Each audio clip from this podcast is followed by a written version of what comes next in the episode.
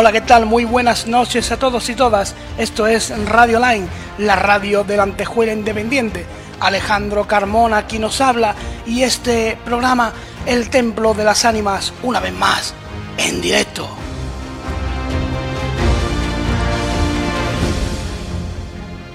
Y en esta noche de verano calurosa donde las haya, estamos sufriendo, estamos sufriendo el rigor y la fuerza de Don Lorenzo, ¿no? Qué mejor manera que, quedarte aquí para pasar una noche increíble, una noche para recordarla sin duda, en un programa único, muy especial, que no os va a dejar indiferentes seguro.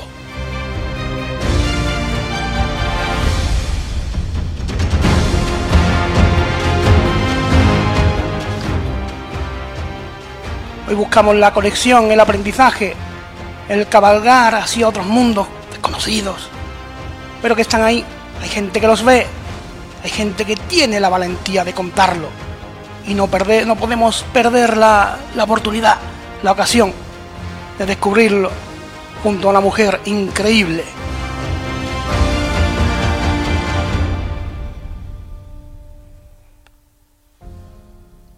En no sé de emociones fuertes, de sobrecogimiento quizá pero como digo, una noche para arrojar luz y aprender. Y desde, desde Málaga nos llega una granadina afincada en la Costa del Sol. Ella no es otra que Josefina Cabrera. Josefina, muy buenas noches. Hola, buenas noches Alejandro. ¿Qué tal estás? Muy bien, aquí estamos. ¿Cómo está la noche malagueña? Pues mira, yo encantada de estar aquí y la noche en Málaga con mucho calor, la verdad, pero muy bien. eh, aquellas barquitas con esos espetos, eso quita el sentido, ¿no? Ya ve, eso sí, eso sí. Esa estaríamos más fresquitos, la verdad. eh, Josefina, eh, yo decía que eres historiadora. ¿Por qué? ¿Por qué estudiar historia? ¿Qué te llama la atención?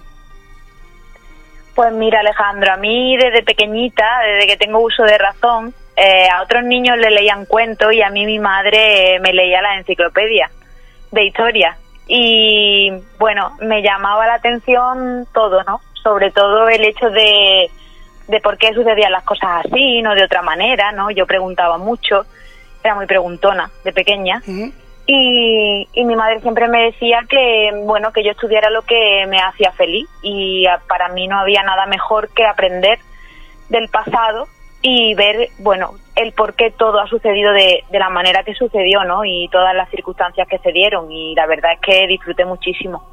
Eh, ¿Cuál es tu rama favorita de la historia? Por conocerte algo mejor.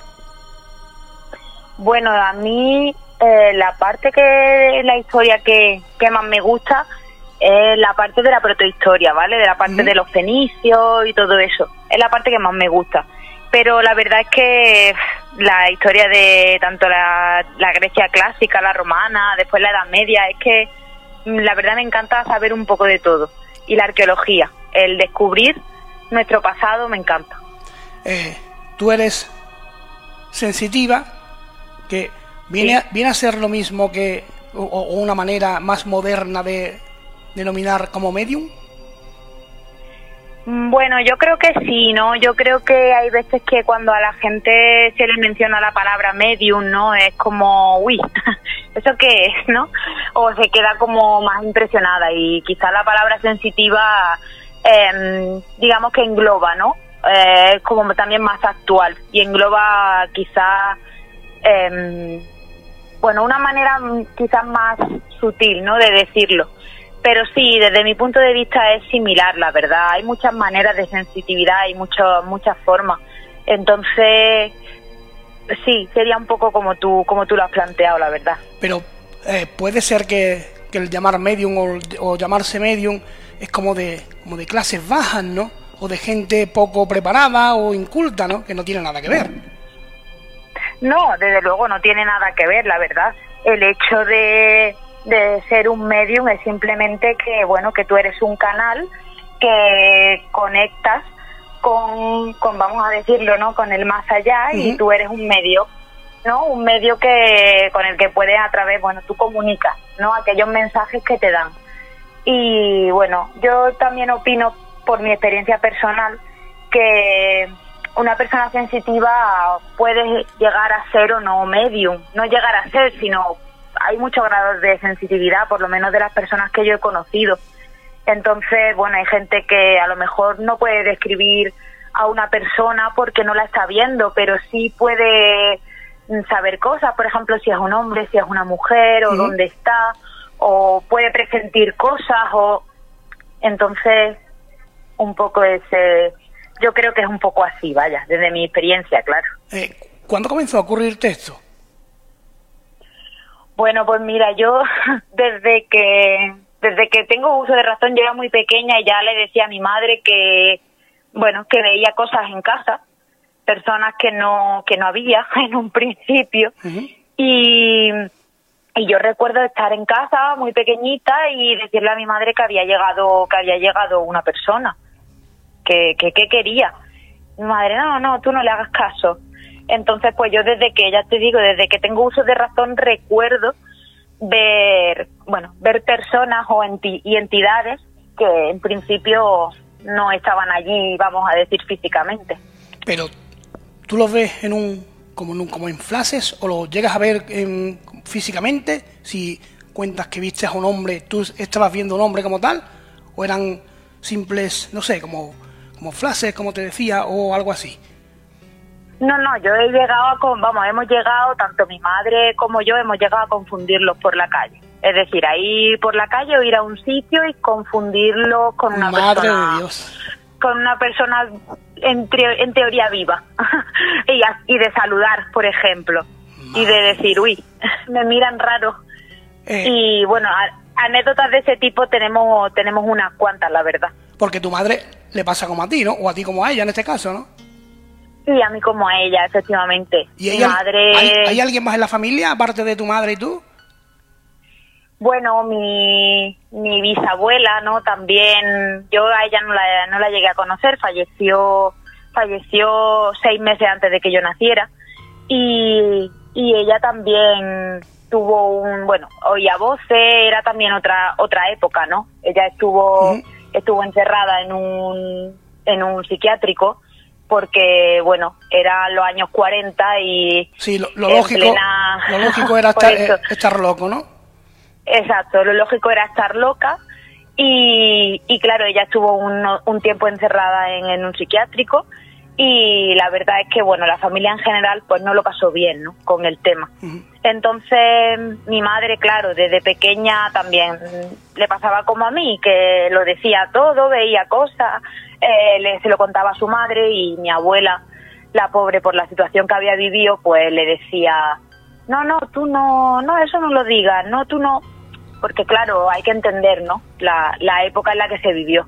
Gracias, gracias a, a la época yo viví, lo viví de otra manera y, y mi hermano también lo, vive de otra manera.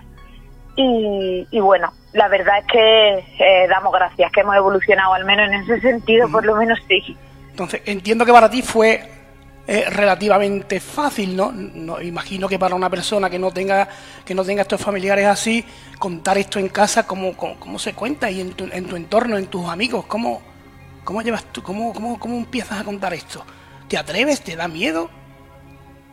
Claro, yo al principio, claro, cuando yo era pequeña y a lo mejor estábamos en un sitio por ponerte un ejemplo, ¿no? Entrábamos a lo mejor a una tienda y yo le decía a mi madre, a lo mejor había en la tienda dos personas, ¿no? Y a lo mejor yo le decía, mamá, pero eh, mira, ese hombre quiere hablar con nosotras. Y claro, las personas que había en la tienda, por ejemplo, éramos todas mujeres y me miraban con cara de que dice la niña. Yo era muy pequeña, yo te estoy diciendo que yo a lo mejor tenía cuatro o cinco años, era muy pequeña. Entonces, claro, mi, mi madre pues me decía, no, no, no, no le hagas caso, no le hagas caso, y nos íbamos. Entonces, cuando ya eres más mayor y tu madre también, mi madre me tuvo a mí muy joven, me tuvo con 21 años, entonces ella también estaba viviendo su proceso de entenderlo todo. Entonces, pues bueno, al principio ella siempre me decía que, esto era normal, que, que no había que tener miedo, que era normal, pero que no se podía ir contando por ahí en todos los sitios. Entonces, claro, ya después de más mayor, bueno, yo hubo un tiempo en el que yo no quería saber nada de esto. Yo hasta mis 22 más o menos no quise saber nada porque mm, no me encontraba capacitada para enfrentarme a esto. Pero entiendo que llega un momento en tu vida que decides que tienes que convivir con esto, ¿no? Claro, ella me, bueno, ella me enseñó a, convivir con mi madre, me enseñó a convivir con esto y a entender que, que no pasaba nada, que era normal y que había que, que normalizarlo en tu día a día. Entonces, pues bueno, yo a raíz ya de ella también, ella aprendió mucho, leyó muchísimo, ella estuvo yendo a muchos a muchos psicólogos cuando era, bueno, ya me tenía a mí, ¿no? Pero era joven, yo también de pequeña estuve yendo a muchos psicólogos. Entonces, claro, al final, gracias, gracias a las circunstancias, nos encontramos a, a profesionales por el camino que creían en estos temas y que eh, nos decían, no, no, es que mm, que no pasa nada, no no estáis no estáis locas, ¿no? Como como creíamos en un, en un principio. Bueno, yo no, pero mi madre sí lo creyó durante un tiempo, la pobre. Y, y entonces, pues claro, los médicos le no, no, es que no, no, estás bien, no podemos darte una explicación científica de lo que te pasa, pero, pero estás bien. Y hay que normalizarlo y ya está, le hablaron de, de todo esto y ella pues empezó a leer mucho.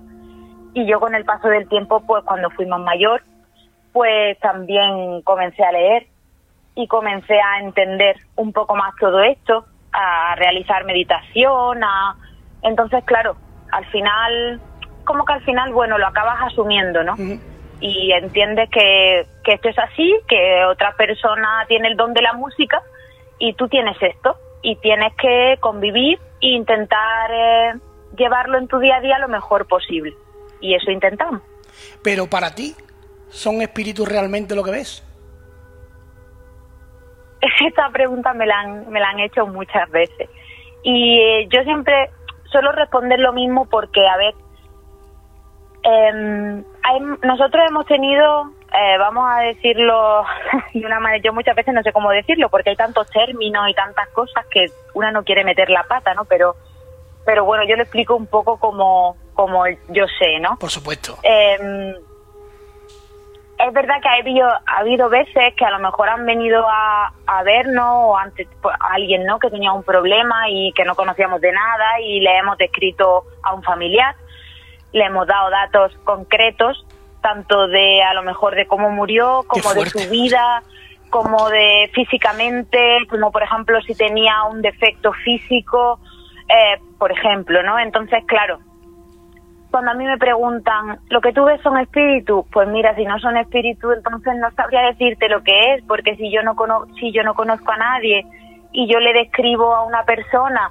o una situación, por ejemplo, que vivieron y me dicen que es su vida, pues no sé, hay gente que habla del, del subconsciente en, en, común, ¿no? El subconsciente común que hay, hay gente que habla de entidades, de espíritus bueno, yo yo cuando veo a la persona y a lo mejor a una entidad o un espíritu, pues viene, me lo cuenta y me dice, no, no, dile esto o dile lo otro y yo lo cuento y es cierto, pues no sé, yo considero que sí son, no, que sí son espíritus, pero claro, yo mm, a ciencia cierta no lo sé y creo que y creo que un poco no lo sabe nadie, ¿no?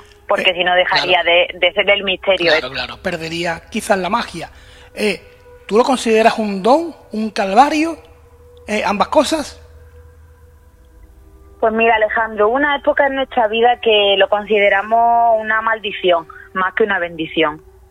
Porque mi madre era madre primeriza, ella era joven, lo que ya he comentado, y ella tampoco sabía gestionarlo muy bien.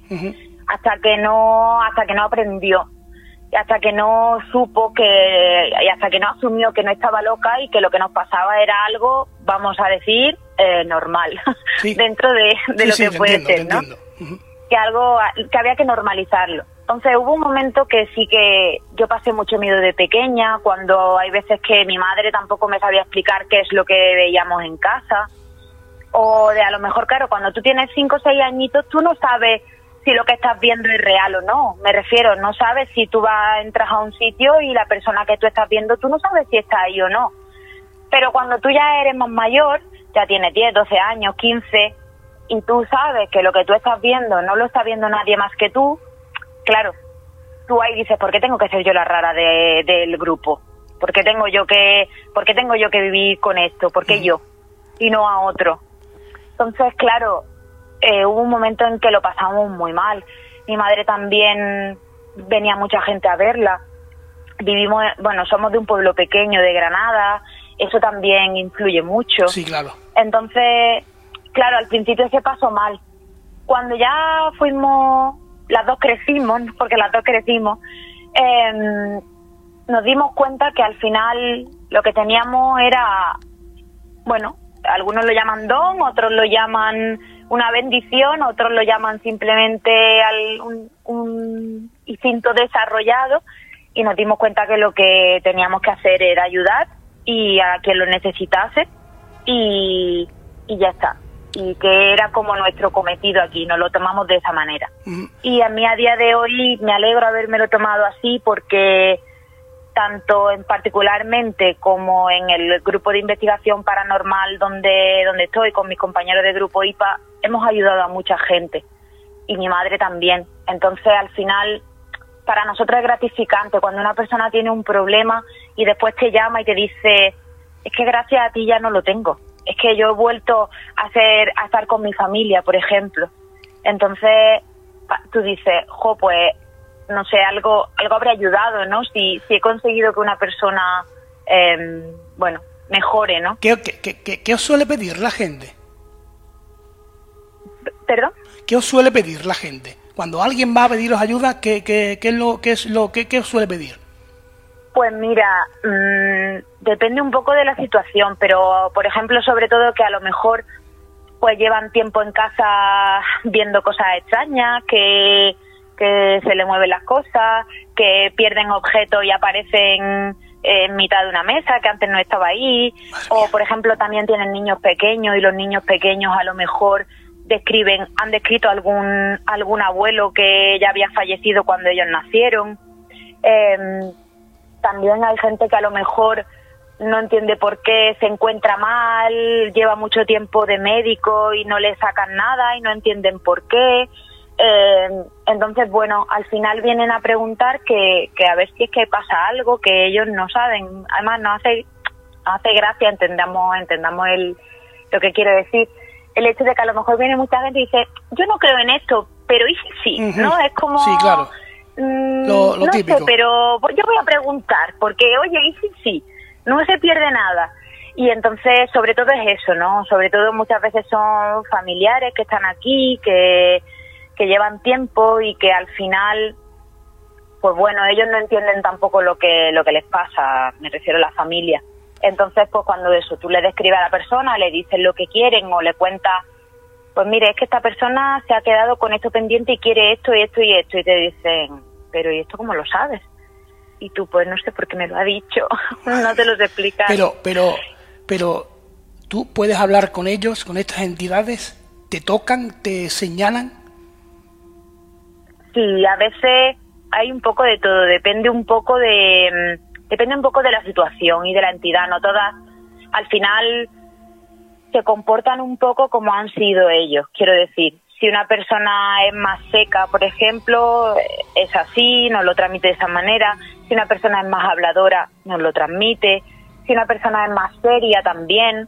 Hay veces que, por ejemplo, nos han descrito, em, por ejemplo, situaciones que han vivido con esa persona y que sabe esa persona que, que por ejemplo, a lo mejor solo han estado ellos dos y, lo ha- y, y es que no hay otra manera de que lo sepa nadie. Por ejemplo, nos ha enseñado fotografía también. Entonces tú se la describes a la familia y a lo mejor tú le dices, pues mire, me está mostrando una fotografía donde aparece Madre tal mía. persona, tal persona, tal persona en un campo o en una casa y estáis de cumpleaños y tal. Y entonces, claro, la gente se queda La gente flipa, literalmente, ¿no? Sí, otra, otro caso, por ejemplo, que me pasó a mí no hace mucho fue que una chica, una amiga de, de una compañera de piso, pues vino hablando aquí tomando café y me preguntó, bueno, no me preguntó, pero yo vi a su abuela y, y la abuela pues quería transmitirle un mensaje y yo le dije, mira, mm, yo no lo suelo hacer, pero ese día di un poco de pie por la conversación y le dije, mira, yo sé que a lo mejor tú no quieres preguntar, pero tu abuela está aquí, me está enseñando una, un, como un colgante. El colgante es de oro y lleva la letra M. ¿A ti te suena? Y me mira y me dice, sí, ese colgante lo tengo yo, es de mi abuela que se llamaba María. Claro, hay gente que a lo mejor te dice, sí, es que María es un nombre muy común, y tú ya, pero es que Carmen también, o ¿sabes lo que te quiero decir? perfectamente. Son cosas que, que esa persona reconoce y sabe. Y sabe que además las entidades o los espíritus cuando nos muestran algo es porque sabe que lo van a reconocer, porque ellos quieren que se les reconozca y quieren que sepas que es esa persona, por lo menos de momento lo que nosotras hemos, no hemos encontrado. Entonces, claro, cuando te muestran algo así es algo como muy evidente que la otra persona va a reconocer y va a saber que es esa persona. Eh, ¿En algún momento puedes llegar a controlar eso? Eh, ¿cómo, se gestiona? Porque imagino que, que, iréis aprendiendo con el tiempo. Yo escuchaba a Aldo Linares, no sé si lo conoces, que, que para él lo más importante era abrir la puerta y saber cerrarla para que eso no influyera en tu vida, ¿no? ¿Eso es así? ¿Esto es algo que tú abres, lo abres cuando quieres y lo cierras cuando quieres o cómo va? A ver, yo lo intento, tienes que tener mucho control mental. Yo lo que intento, por ejemplo, si es verdad que depende mucho de cómo estés tú, em, tanto física como mentalmente. Eh, hay veces que haya, por, por ejemplo, a lo mejor eh, o ha venido alguien o no, o, ha venido alguien a preguntar, o hemos ido a una investigación, por ejemplo, sobre todo en una investigación. Y, y claro, yo a lo mejor ese día estoy más cansada, tengo la mente más agotada, entonces estoy peor, efectivamente hablando. Entonces hay momentos en los que digo, yo es que aquí no noto nada y a lo mejor no es que no haya nada, es que yo no lo noto porque estoy muy cansada y no y estoy agotada mentalmente y es como que no puedo. No que lo deje de notar al 100%, sí lo noto, pero no me veo con fuerzas de, de, enfrentarme a eso porque estoy muy cansada. Sí es cierto que hay otras veces que hemos estado en sitios donde me han dado mucho miedo y yo he querido evitarlo. Entonces es como un poco así, ¿no? Es como que cierras la puerta, el canal o, o como cada uno lo llame y lo intentas evitar no es que te vuelvas impermeable, pero sí que em, es como que tú lo controlas y tienes la capacidad de dejar entrar o no. Un poco así sí es cierto que, que es, por lo menos, bueno, como yo lo gestiono. Es a fuerza de hacerlo muchas veces y de entrenarlo un poco porque al final es eso, es un poco de entrenamiento. A mí la meditación y todo ese tipo me ha ayudado mucho a la capacidad de concentración, de, de abstracción también, y al final depende mucho de ti, porque esto agota mucho. Hay días que agota muchísimo. Eh, claro, lo, lo, que te decía, ¿no? De alguna manera aprendes a, a gestionarlo. Porque tú eres, una persona joven, tienes que salir, tienes que ir de fiesta, tienes que hacer una vida normal. Y no es y no es plan de que eh, estés, por ejemplo, en una discoteca y se te aparezca un espíritu por ahí, ¿no? sí, la verdad que la verdad que no es plan, ¿no? ¿Te han pasado, cosas, han pasado cosas así en, en, lugares así, de, fiesta, por ponerle una nota de, humor a esto? Eh, sí, alguna vez sí. De hecho, a lo mejor ha habido veces que a lo mejor íbamos por la calle, por ejemplo, con amigos o lo que sea, con los que más me conocen, claro, y ya saben cuando me quedo mirando o cuando pongo una cara que digo, mm, esto no es normal y a lo mejor me miran y me dicen, pero ¿qué estás viendo? ¿Qué estás viendo? Y yo, nada, nada, dejarme, dejarme. y es cierto que hay muchas veces que a lo mejor cuando hay algo más fuerte y a mí me han pillado, vamos a decir, despistada, eh, claro, te pillan de sorpresa. Y entonces es como que tú dices, no es el momento para que yo gestione esto aquí ahora mismo y es cierto que alguna vez me ha pasado, por ejemplo, a lo mejor de entrar a una tienda, abrir una puerta, o sea, la típica de tú entras a la tienda, viene alguien detrás de ti, tú lo dejas que pase y que me mire mi amiga y me dice, ¿qué hace? Y yo, no, nada, nada, vamos, vamos. Madre Porque no había nadie, por ejemplo, una de las circunstancias. ¿Te ha ocurrido que lo, lo llegas a confundir con personas de carne y hueso? Entiendo. Sí, sí, sí, vaya, sí. Desde luego. De hecho, hay una anécdota que, que, me, que se me quedó grabada en la cabeza porque es que pasó, yo tendría, no sé, 16 o por ahí más o menos. Estábamos en un hospital, en mi pueblo salió un hospital, eh, para toda la comarca. Entonces, había mucha gente allí. Me río porque es que fue la verdad que... Y estábamos con mi abuela, estaba mi madre y yo y con mi abuela que, que estaba la mujer regular. Y, y estábamos en la sala de espera esperando a que nos llamaran y yo estaba sentada y la sala de espera estaba llena de gente, llena. Y mi madre estaba de pie y le estaba diciendo a una señora mayor, no, siéntese usted. Y la señora, no, no, yo no me siento. Yo la estaba viendo también. Y, la, y mi madre, no, no, pero de verdad siéntese usted, si yo todavía soy joven, siéntese usted y así. Claro, llegó un momento en el que yo vi como toda la sala se quedaba en silencio y miraba a mi madre. Y entonces yo le toqué a mi madre y le dije, mamá, siéntate. Y me mira y me dice, no, pero es que la señora, y claro, cuando miró la señora ya no estaba. Y yo, mamá, por favor, siéntate. Madre mía. Es por ejemplo. Entonces, claro, son circunstancias que tú dices, hostia. Claro, y con el temor de que te puedan llegar a, estigmatizar, ¿no? A, a, decir, por ejemplo, mira, que ellas dos están locas, ¿no? Sí, de eso había mucho también. Al final, bueno, tú pasas un poco del tema dentro de que la gente puede llegar a ser muy cruel. ¿Alguna vez lo has explicado, se, lo, has explicado a alguien, así por, por la calle que os, haya mirado, o en un hospital, o donde sea, que os haya mirado de forma rara? ¿Has tenido ya la, la obligación o la, la necesidad de, de, decirle, mira, que me pasa esto? Mm, bueno, más que la necesidad, ha habido veces que, que sí que, si dada las circunstancias, sí sí hemos parado a alguien y se lo hemos comentado. Por ejemplo, una de las veces estábamos, fuimos al tan famoso cortijo jurado de Málaga. Sí. Y estábamos, bueno, mis padres vinieron a Málaga, yo me vine aquí a estudiar con 18 años, entonces, claro, todo era nuevo. Y mi madre, ay, pues yo quiero ir allí, que he leído, que, bueno, pues vamos allí. Y fuimos allí con unos amigos. Y estando allí tal, aparecieron pues unos muchachos, también jóvenes 18, 20 años. Y mi madre dice, ah, pues aquí yo no siento nada aquí, no sé qué, mm, vamos a darnos una vuelta, a ver si por, por detrás del, de lo que es la zona de, del patio y tal. Y pasaron los muchachos y llevaban a una presencia. Y claro, mi madre se quedó mirándolo, los muchachos nos miraron y le dice mi madre, claro, y una amiga mía me dice, hoy oh, dice, Lucía ya, ya ha visto algo. Y le dice al muchacho, ah, pues, pues, dime, dime. Dice, pero ¿qué has visto? ¿Qué has visto? Y dice, madre, pues mira, he visto a tu abuela. Y se la describió allí. Y los muchachos pues se quedaron blancos. Dice, pero, y pero a ti, y empezaron, pero a ti te conoce, pero a ti te conoce. Y el muchacho, a mí que me va a conocer, y yo no he visto a esta mujer en mi vida. Y, por ejemplo, esta fue una de las cosas que sí nos preguntaron. Sí es cierto que ya con el paso del tiempo lo gestionas de otra manera. Ya hay muchas cosas de las que me suceden que a lo mejor no les hago caso. o, o tampoco es que mm, nuestra vida en general sea una feria, ¿no? Hablando mal y pronto, pero sí es cierto que al final, bueno, tú lo gestionas y hay muchas cosas a las que tú no le das importancia o a las que ya estás acostumbrado a convivir y no le das importancia. Entonces, bueno, es, un poco de normalizarlo a ese nivel, vaya. ¿Es algo de, de todos los días?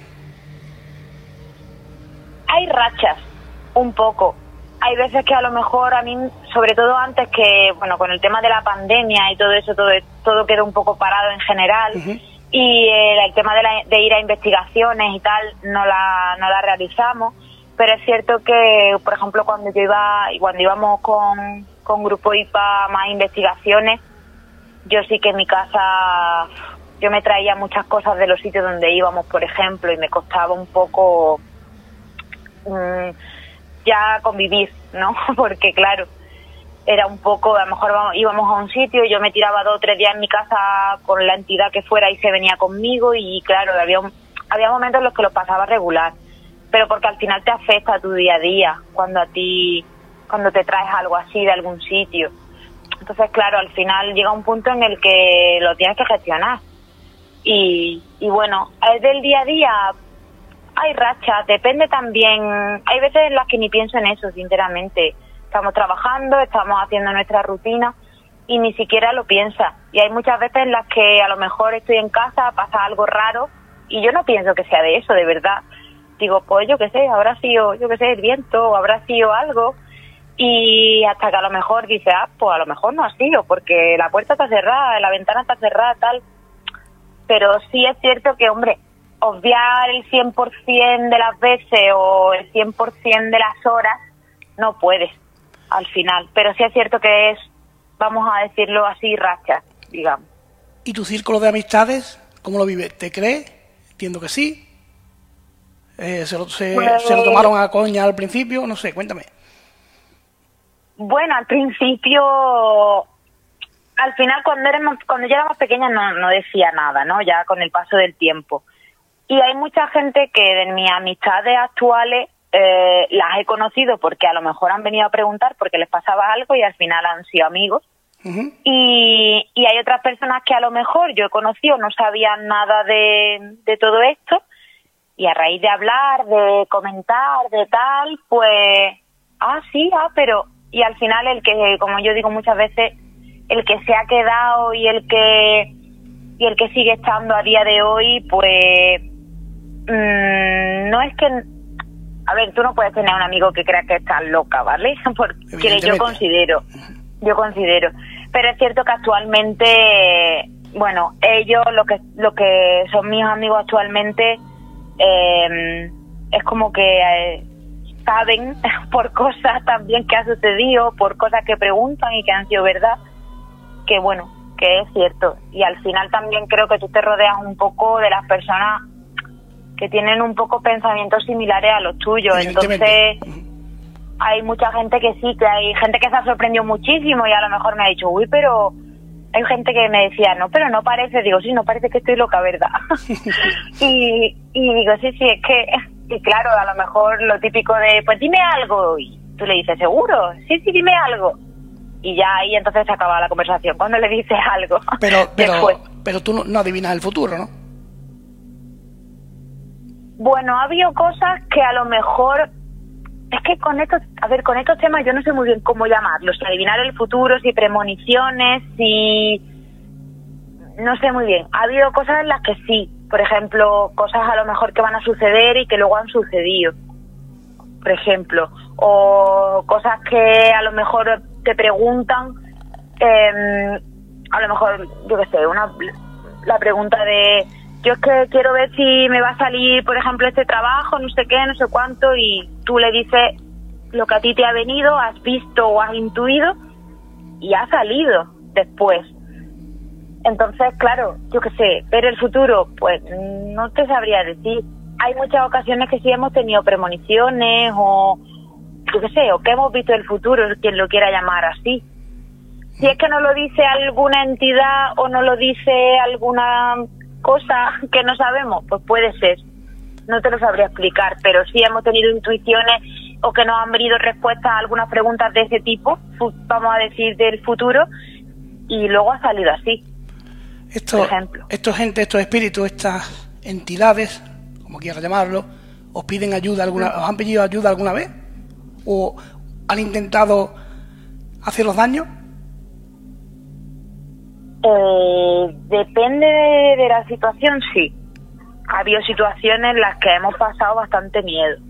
Lo que pasa es que con el paso del tiempo te das cuenta de que eso lo controlas un poco tú y al final, eh, dependiendo de lo que lo controles, son, digamos, más capaces o menos. A ver, ellos físicamente no te pueden, no te pueden hacer daño, por lo menos a nosotros no nos lo han hecho. Pero sí es cierto que a lo mejor hemos estado en algún lado por ejemplo, en alguna investigación o, o, o en algún sitio que había entidades, eh, vamos a decir, malas o entidades negativas y sí que a lo mejor te han arañado, por ejemplo, o yo he notado como a lo mejor me, me agarraban o, o han notado, por ejemplo, a lo mejor, que también me ha pasado alguna vez cuando me he traído algo que no debía de haberme traído a mi casa, que no me podía mover en la cama, entonces he pasado mucho miedo. Eh, por ejemplo, cosas de ese tipo sí. Otra cosa a lo mejor más, más importante, de momento no. Pero de pasar miedo y de hacértelo pasar mal, de angustia, de sentir que no, que no la estás que no estás controlando la situación y todo eso y de querer asustarte de a lo mejor ir por una escalera por ejemplo y que te cojan la pierna cosas de ese tipo sí nos lo han hecho la piel de gallina totalmente eh, ¿cuándo, ¿Cuándo ingresas en el grupo IPA? El grupo de investigación paranormal de Andalucía, ¿no? Sí. ¿Cuándo entras aquí? Pues pues yo entré en el 2016. Yo los conocí a ellos un amigo mío que me habló de ellos, que los seguía en redes sociales. Y porque yo hasta, vamos, yo no estaba dentro de todo el mundo del misterio y tal. Al principio, entre que no quería saber nada y que yo tenía bastante con lo mío, ¿no? Como yo suelo decir, no quería saber nada de esto. Pero un amigo me habló de ellos, me dice, ay, mira estos muchachos de Málaga, tal. Yo vivía aquí ya y nosotros teníamos alquilada una casa cueva en la zona de, del norte de Granada y bueno, nosotros sabíamos lo que pasaba, ¿no? Allí porque lo veíamos. Pero me dijo mi madre, oye, si llamamos a, a estos muchachos y que vengan si quieren a hacer una investigación, que yo creo que puede salir bien. Yo me puse en contacto con ellos y nos conocimos. Eh, nos caímos muy bien, la verdad, y congeniamos bastante bien ellos querían a una sensitiva eh, para el grupo, estaban, no estaban a ver, querían una, no es que estuvieran buscando haciendo un casting, pero sí es cierto que estaban buscando. Ahí si coincidía en algún momento que se daba, pues querían que participara en sus investigaciones y bueno, así fue, la verdad, en una en una investigación que los llamamos para que vinieran a nuestra casa, prácticamente. Eh, esto, para hacerlo, imagino que que hace falta, en, primer lugar, respeto a estos, a estos lugares, ¿no? Y a estas posibles entidades. Yo he visto lo, mismo, lo, digo aquí, no voy a dar nombres, pero he, visto investigaciones vuestras que me encantan como lo hacéis, porque, porque vais con, con, ese respeto, como decía, con el rigor que yo creo que, hace falta para estas cosas. Sin embargo, he visto otros que, bueno, poco menos que, que van como insultando a, a estas entidades para que aparezcan, ¿no? Y no se trata de, de eso, ¿no? No, la verdad es que yo, yo al principio cuando yo entré en, bueno, cuando yo entré, cuando empezamos a conocernos, yo tenía mis dudas porque, mm, claro, yo también había visto alguna que otra cosa, ya cuando con lo del grupo de investigación, ya empecé yo también un poco a investigar de lo, con los grupos de investigación paranormal y tal, y claro, hay de todo. Entonces yo decía, bueno, es que yo, a ver cómo trabajan ellos, cómo van a los sitios, em, no, al final es eso, ¿no? Es el cómo trates tú también al lugar, como según cómo trates tú al lugar, el lugar te va a responder. Y hay cosas que a mí, por ejemplo, bueno, hay ciertas cosas que a mí no me gustan. Por ejemplo, si nosotros, nosotros actualmente, vamos, actualmente me refiero dentro de, de lo que es la, la asociación. Nosotros vamos a un sitio en una investigación y no pasa nada y no ocurre nada por lo que sea, porque no haya nada, porque yo no esté ese día bien y no vea nada o lo que sea, da igual, nosotros vamos a hacer las pruebas igual, vamos a, intentarlo igual y si no sale nada lo vamos a subir igual, porque no siempre pasan cosas. Entonces a mí eso me gustó mucho, porque al final ves que dentro de este, de este mundo, pues dentro del misterio, también hay sitios que, que, mm, bueno, que son más propensos y hay sitios en los que por mucho que obligues, si no hay nada, no va a suceder nada. Entonces, bueno, a mí ese, el cómo se enfrentaban ellos a una investigación, a un lugar, me gustó mucho. Y mis compañeros, eh, la verdad es que siempre, ellos siempre iban así, desde el respeto y desde vamos a estar aquí, eh, pero no iban a provocar y a mí eso la verdad es que me gustó. Además me, es cierto que yo se lo agradezco mucho el hecho de que yo, cuando yo entré en IPA yo ya empecé a ser más consciente de todo lo que yo podía llegar a hacer, porque antes tampoco me había enfrentado a ello, tampoco había querido. Entonces, desde que yo entré en el grupo es cierto que, vamos a decirlo así, un poco entre comillas, he mejorado mucho el poder enfrentarme, sobre todo el enfrentarme a todo esto y el saber gestionarlo, que para mí era muy importante. Hay cierto avance, ¿no? En, ti. ¿Cómo? Que, tiene, que has notado cierto avance, ¿no? en tus capacidades. Sí, de hecho en las investigaciones, quien vea las investigaciones lo va a ver. Desde las primeras investigaciones a, a, un año después se nota mucho porque yo me sentía mucho más cómoda, podía expresarme mejor, habíamos también congeniado en la manera de trabajar, que eso también es importante a la hora de hacer una investigación. Ellos respetaban mis tiempos cuando yo llego a un sitio y tengo que, no sé, habla de conectar con el lugar y eh, aclimatarse, ¿no? Como yo digo, a las circunstancias. Entonces ellos respetaban mucho eso y me dejaban mucha libertad. Entonces a mí eso también me daba confianza.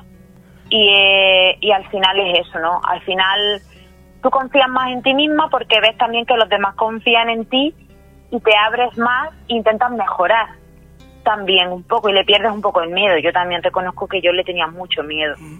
Eh. Aunque actualmente, actualmente también, ¿eh? Pero yo todavía a día de hoy, después de cinco años, eh, no me quedo sola haciendo por ejemplo, una prueba de aislamiento. Mi compañero Carlos lo sabe. ¿No te quedas sola? ¿No te quedas sola a hacer una prueba de aislamiento? Muchas veces nosotros lo que hacemos una investigación es que ponemos todas las cámaras, ponemos los sensores de movimiento y la grabadora y todo eso, y se queda una persona pues con la grabadora, por ejemplo, y con las cámaras grabando a hacer preguntas o se queda o en silencio, por ejemplo. Y tú no puedes. O haciendo haciendo una prueba, ¿no? A lo mejor, yo qué sé, 10 minutos, 5 minutos, 15 minutos, depende. Yo no soy capaz de quedarme sola, me da igual donde sea, no soy capaz. De quedarme sola completamente eh, en un sitio sin nadie cerca, porque claro, nosotros hacemos eso y nosotros nos vamos. Nosotros a lo mejor, eh, cuando ya estamos lejos, lejos a lo mejor te estoy diciendo, si estamos en mitad del campo, por ejemplo, en algún en alguna investigación porque, por ejemplo, hay algún cortijo, algún algún antiguo convento o algo así, eh, alguna hacienda, nosotros nos vamos al coche y se queda completamente sola la persona que, está haciendo la prueba. De hecho, luego se ven en los vídeos las imágenes de que no hay nadie más. Yo no soy capaz de hacer eso. No soy capaz porque puedo, como, claro, yo creo que es también soy consciente de que, vaya, a lo mejor no me van a hacer nada, ¿no? Pero puedo llegar a pasar mucho miedo, entonces eso es algo que todavía no, eso es algo que todavía no he superado, la verdad. Es como, es como el, mantener el respeto, ¿no? Claro, aparte de mantener el respeto y que eso por supuesto, eso es lo primero, eh, mantener la calma, porque claro, a lo mejor ellos, como yo le digo a mi compañero muchas veces, y mi compañero Carlos y yo al principio, ya no tanto, pero al principio discutíamos mucho por ello. Porque él me decía, bueno, pero si tú lo ves y tú sabes lo que hay. Digo, ya, si es que el problema es que muchas veces no lo sé. no sé muy bien qué es. No sé muy bien hasta qué punto me puede hacer o no hacer. Porque claro, yo tampoco, ya a lo mejor llega el día de mañana y sucede algo más. A día de hoy de momento no, pero yo no lo sé. Entonces le digo, claro, tú como no lo sientes, tú como no lo ves, pues no te da miedo, pero a mí sí me da. Entonces yo siempre me quedo con él a hacer una prueba de aislamiento. Siempre eh, estamos en cámara. Yo si me tengo que quedar, me quedo con alguien. Si no, no me quedo, lo siento. Él lo sabe. ¿Tú acudes a estos lugares conociendo ya la, la historia que tiene dentro? ¿O algunas veces has ido sin, sin tener ni idea de lo que ocurre allí? Mm, nosotros hemos ido en, bueno, a las investigaciones en sí, yo nunca he sabido a dónde vamos. A lo mejor lo único que me dicen es, ¿te viene bien que el fin de semana tal vayamos a una investigación? Pues sí, pues no, pues tal, vale. Cuadramos el fin de semana y me dicen, vale, pues el sábado a las 10 de la mañana te recojo. Y yo me monto en el coche y no sé dónde voy. No sé si voy a Málaga, no sé si voy a Sevilla, no sé si voy a Córdoba, no lo sé. Eh, y Sí, dime. Yo te he visto, no recuerdo el lugar, si era la, hacienda de la lamentación, no recuerdo muy bien, te he visto llorar. Sí. ¿Pero por qué? ¿Qué había allí? Bueno, es por es también un poco por lo que te hace, por lo que te transmiten muchas veces la entidad de ellos, o sea, mm, los, las personas sensitivas o, o los medios mm, somos capaces de sentir las emociones eh, tanto de la entidad que te lo transmite como de, como de una situación, me refiero con personas vivas, ¿vale? Em, entonces yo hay muchas veces los que he estado en sitios que me ha dado tanta pena, pero realmente tanta pena porque haya pasado algo eh, algún suceso, alguna muerte trágica, que no lo puedo contener. Entonces, mm, por ejemplo, me ha pasado en varios sitios. La Hacienda de los Lamentos me pasó, que fue en Sevilla, aquí en un pueblo de Málaga, en Macharavia también me pasó, que por ejemplo yo también hay veces que me he puesto mala en la investigación, sintiendo lo que sentía la persona, por ejemplo, cuando falleció, también me ha pasado. Entonces, pero sobre todo cuando he llorado, muchas veces ha sido de pena, porque sientes la pena que tiene esa, esa entidad de estar aquí, si lleva mucho tiempo, sientes la impotencia que tiene y que muchas veces yo tampoco los puedo ayudar. Hay muchas veces que sí les he ayudado, pero hay otras veces que a lo mejor en ese momento no puedo. Entonces, es como toda la energía que acumulas, al final la sueltas y, y yo muchas veces la suelto de esa manera. Cuando acabas estas investigaciones, acabas reventada, imagino, ¿no? Sí, si la cosa ha sido intensa, eh, sí. Sobre todo mm, mentalmente. Em, me refiero mentalmente porque hay otras veces que a lo mejor no ha sido tanta carga mental, pero a lo mejor, por ejemplo, cuando yo digo me han producido dolor físico, no es que ellos me hayan hecho daño, sino que a lo mejor, ejemplo, en Macharavia ya me sucedió que hay un caso, no el, quizá muchos de los oyentes lo conozcan, que es el caso de la novia que murió en el altar por una hemorragia intestinal. Yo llegando al sitio que yo, que no soy de Málaga, los pueblos del monte yo no me los conozco sinceramente, y yo llegando al sitio le decía a mi compañero Carlos, Carlos, me estoy poniendo malísima, no sé qué me pasa, me duele muchísimo la barriga, yo estoy, yo estaba estupenda cuando salí de mi casa, no sé qué me pasa, me estoy mareando, llegamos al sitio, me puse malísima, hasta que yo ya dije, uy, no soy yo, a ver, soy yo, pero no por mí, sino por lo que hay aquí. Entonces yo ya se lo dije, se lo conté a Carlos, digo, pues mira, aquí hay una presencia, que parece ser que una, una muchacha que murió de algo en la barriga, no sé de qué, y, y claro, ellos me dijeron, pues sí, porque además de eso hay documentos históricos de la época que, que lo, así lo atestiguan y que se pudieron comprobar. Y, y claro, yo al final cuando me pasa, por ejemplo, eso, yo también acabo agotada mm, físicamente porque es que me duele. no que se me vaya al momento, sino que me pongo mala, de verdad. Pero sí es cierto que hay muchas investigaciones en las que he llegado, he llegado fatal. De energía, de tirarme el día sin tener ganas de nada, muy cansada. La verdad es que ha habido sitios en los que hemos estado que al final lugares de poder, ¿no? Que, que era de lo que tú hablabas la semana anterior. Sí, sí.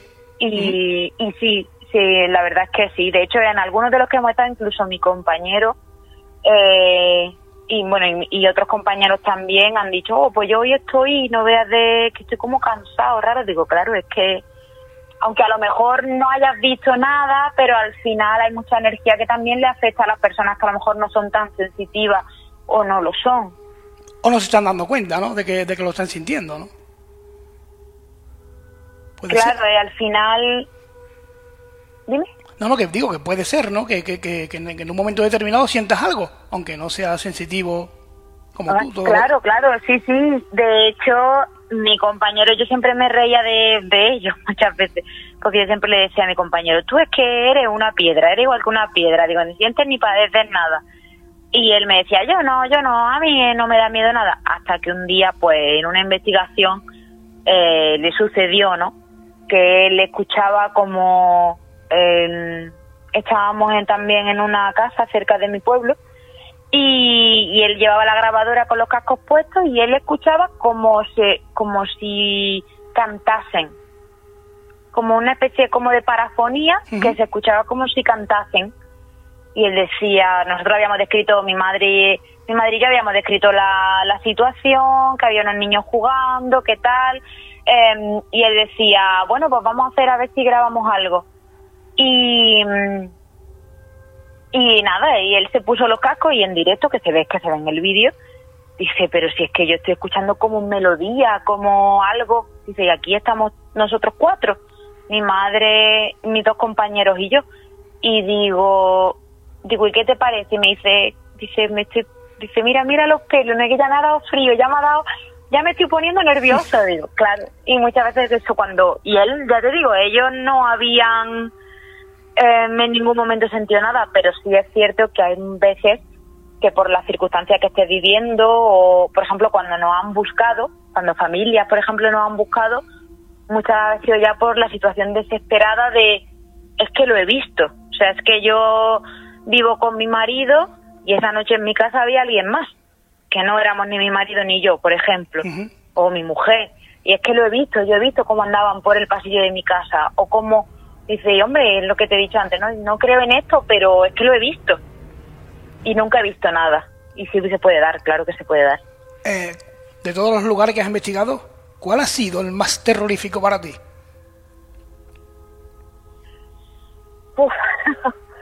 De todos los lugares en los que hemos estado, bueno, yo creo que sin duda, yo diría que de todos los que he investigado con IPA, el cortijo del monje.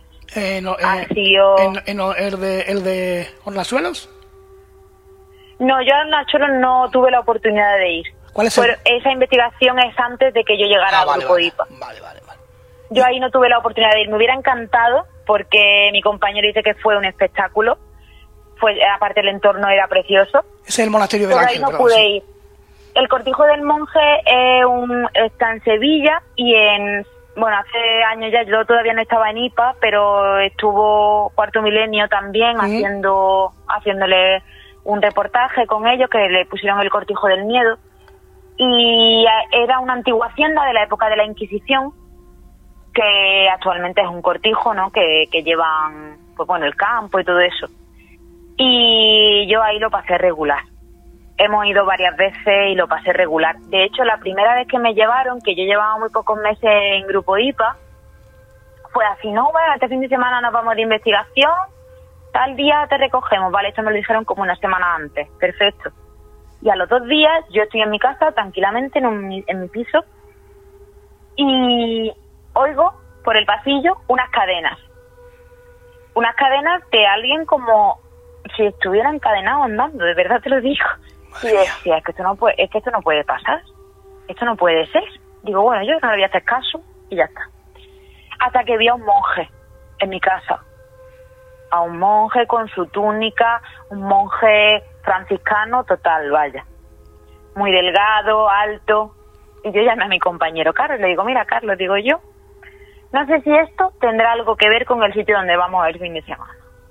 Digo, pero yo te voy a describir lo que, no lo que yo esté, esté viendo, lo que yo tengo en mi casa ahora mismo. Digo, y aquí está el hombre que a mí te daba mucho miedo. O sea, a mí, a mí me asustó muchísimo. Porque además claro, yo estaba en esa época en la que todavía no controlaba demasiado, tampoco yo me había venido muy arriba eh, metiéndome en la asociación y tal, pero yo todavía estaba un poco verde, ¿no? Entonces, claro, yo decía, de señor en mi casa es que estaba de verdad que la situación era un poco, yo ahora me río, pero yo lo pasé mal, ¿eh? Y ya, yo se lo describí a mi compañero y me dice, yo no te voy a decir nada, ya está, si tiene algo que ver ya lo verás el fin de semana. Pues nada, cuando llegué al sitio dije, claro, es que este es el sitio donde está el mujer. Y entonces él me dijo, dice, sí, es, este, aquí está. Y allí lo pasé regular. Pero porque allí sí era un... Allí es que la situación era... Había mucha, mucha maldad. Entonces, la situación ya no era solo o de, de, tristeza o de alegría y tal, era de maldad, de, de sentimiento maligno o malo y era como yo no lo controlaba demasiado tampoco en ese momento y lo pasé bastante mal, la verdad. Allí ya, ya te digo, yo ellos querían que hiciera una prueba de aislamiento y yo le dije, no, perdona. Hicimos una con la con las que, bueno, con las dueñas del sitio, eh, bueno, con las hijas de las dueñas del sitio, que, que la hice yo con ellas dos y yo les dije, digo, yo no, yo esto no lo voy a repetir, vaya. Es que lo pasé muy mal, de verdad. Entonces, claro, ese sitio sí que es fascinante, porque luego al final es fascinante, eh, pero lo pasé realmente mal. Lo pasé, real, o sea, de pasar miedo de verdad. Hay otros sitios en los que he sentido más pena o más... Me ha dado mucha, mucho sentimiento el sitio, pero de miedo, el cortijo del monje, sin duda. Eh, tus compañeros ya están acostumbrados a ti, no me imagino, ¿no? Pero al principio debería de ser para ellos algo no, sé cómo llamarlo, chocante, ¿no? Claro, yo al principio, hasta que yo al principio no daba, a lo mejor, me, o sea, me costaba mucho concentrarme, si algo me daba miedo no lo quería ver. Entonces, yo había, sí, yo decía lo que veía, pero claro, había muchas circunstancias en las que mi compañero me decía, no, es que tienes que explicarme más, no, es que tienes que... Y nosotros hemos tenido muchas discusiones por eso. Entonces, eh, pero claro, cuando yo estaba allí, a lo mejor él me decía, pues, ¿qué ves? Y yo le describía la historia, que yo no tenía ni idea. Y él me decía, pero es que es verdad. yo, mira, yo no sé si es verdad o mentira, pero yo es lo que estoy viendo. Y al principio, claro, es cierto que para ellos yo siempre, yo siempre me reía con mi compañero porque yo le decía, tú me estás probando a ver si es verdad o no es verdad que yo veo cosas o no veo cosas. Y me decía que no, que no lo hago. Y yo, le, yo después con el tiempo lo entendí, digo, a ver, en realidad es normal. Yo puedo llegar a un sitio, a un sitio antiguo, eh, yo conozco mucho la historia porque la he estudiado y yo me puedo inventar, vamos a decir así, un poco lo que quiera, que cuadre en el contexto histórico, ¿no? Pero si tú ya das datos, ¿no? O das hechos que se pueden contrastar, que han pasado o que le ha pasado a la familia que vive allí, ya es diferente. Yo lo comprendí después, la verdad. Pero ellos sí, ellos se han, ellos en muchas de las circunstancias se han quedado bastante sorprendidos. Yo también, ¿eh? Yo reconozco que en algunas circunstancias también me he sorprendido yo. Porque tú al final, no sé, quizá otro sensitivo lo vea de otra manera, pero yo no era consciente de lo que se podía llegar a, a ver, por decirlo así.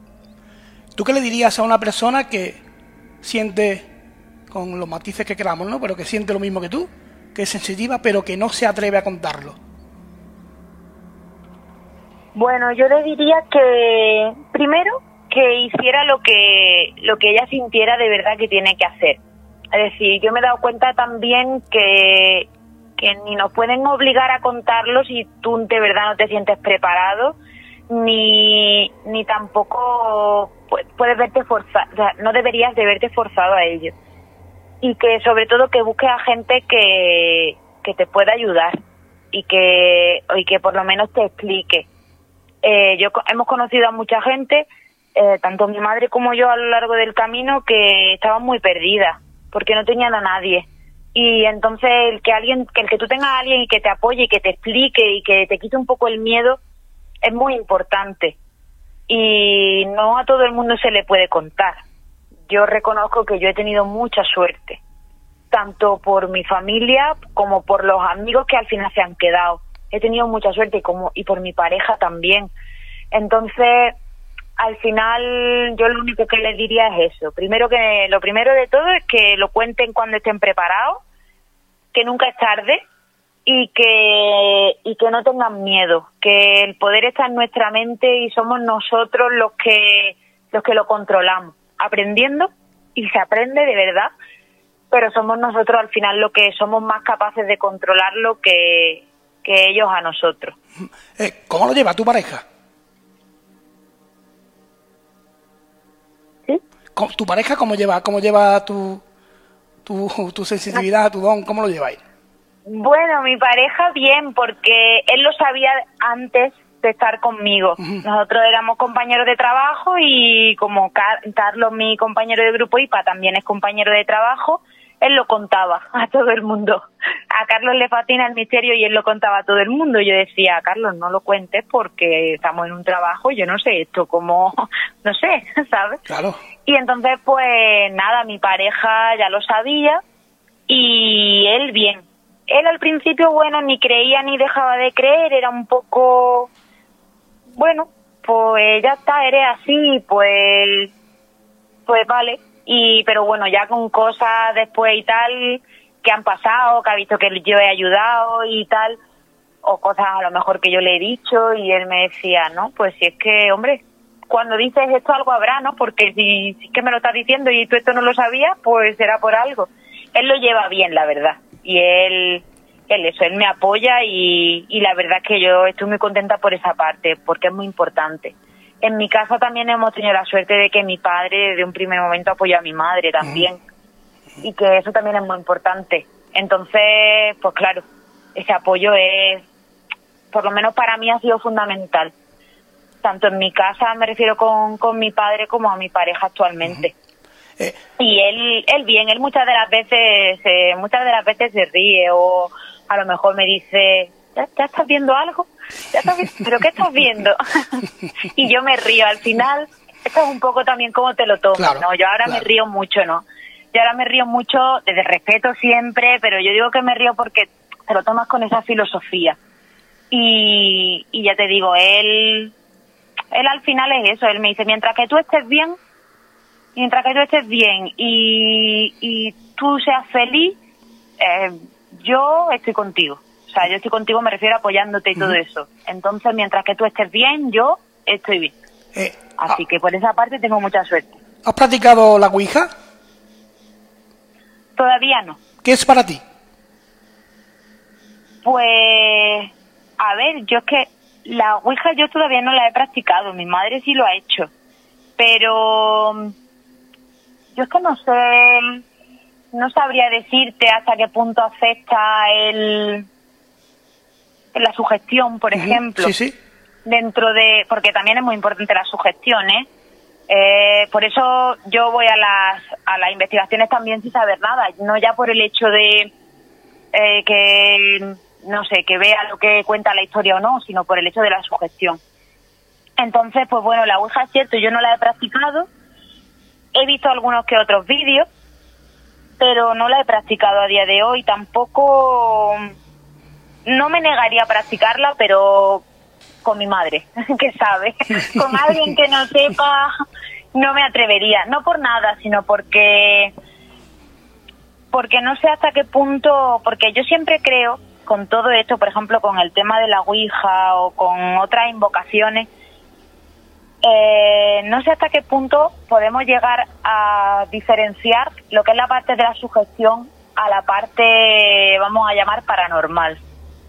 Entonces, porque en un momento dado hasta una persona sensitiva se puede sugestionar, tanto porque otra persona esté pasando mucho miedo como porque eh, tú eres humana y tienes tus miedos y al final claro. te puedes sugestionar.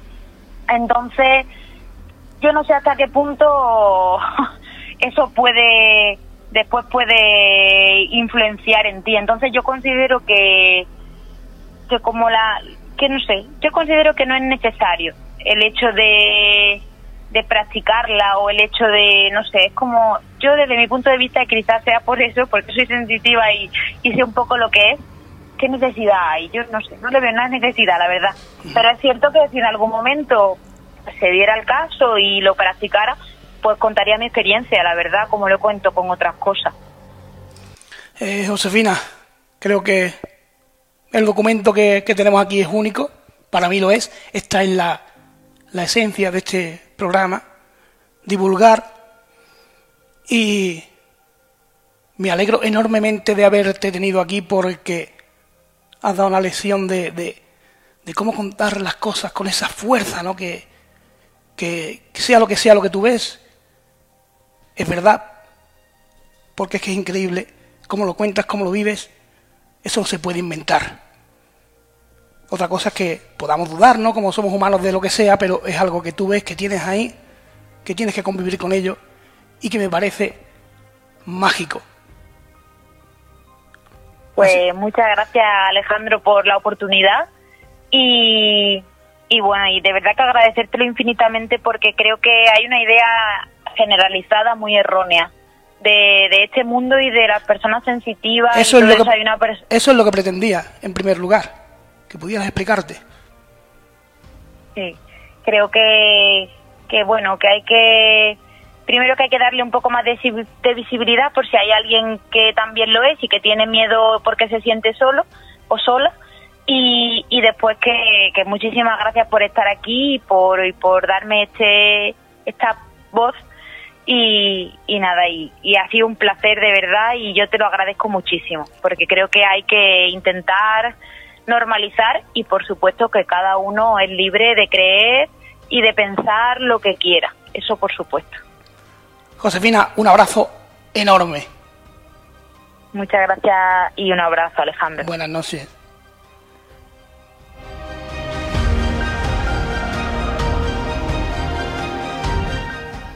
Bueno, amigos y amigas, pues hasta aquí el, intensísimo programa de hoy. El programa Yo tengo la piel de gallina, los pelos de punta, literalmente. Creo que con personas como esta, fíjate que ni, no son locos, ni están, ni están en otro, ni están para allá, ni están en otro mundo. Personas normales y corrientes, con inquietudes, con una vida normal, pero que sin embargo se atreve a contar cuál es su experiencia. Y puede, puede servir a muchas personas y como ya he dicho, siempre están dispuestas a ayudar. Así que ha sido para mí un honor enorme. Y solo me queda daros las gracias por haber estado ahí. Con el convencimiento de, que lo que hacemos merece la pena. Y de que hay que seguir adelante con esto y no parar. Porque yo hoy, hoy he vivido una experiencia única. Que no sé cómo describir la verdad. Y recordaros que a partir de mañana lo tendréis en todas las plataformas de podcast para que lo podáis escuchar con tranquilidad a la hora que queráis y en cualquier lugar del mundo. Un abrazo enorme. Nos vemos pronto. Hasta la próxima. Fuerza.